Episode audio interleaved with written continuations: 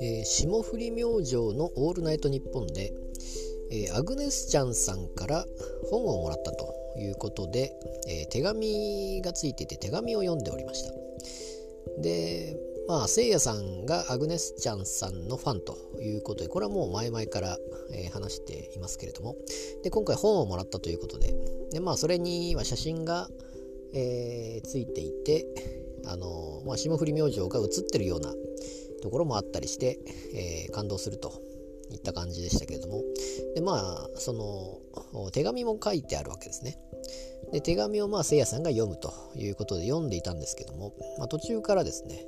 粗品、えー、さんも途中でその手紙の中に読むのに参加すると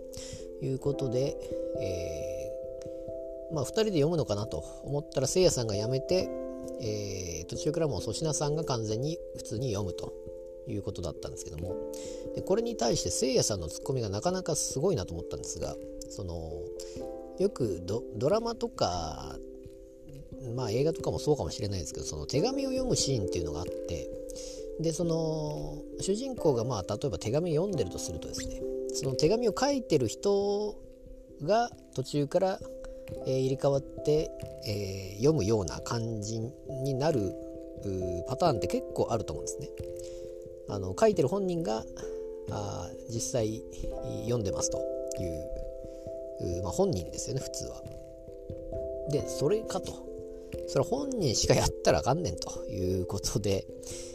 あの、まあ、なかなかこれはすごいなと思ってですね、えー、まあ別にこれ打ち合わせてやってるわけじゃないでしょうから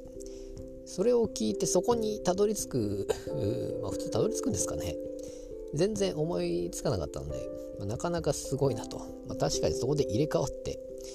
えー、全然本人でもない人が 途中から読んでるわけですから、まあ、確かにおかしいんですがそれを普通は本人が読むもんだっていうのを思いつくというかなかなかこの辺は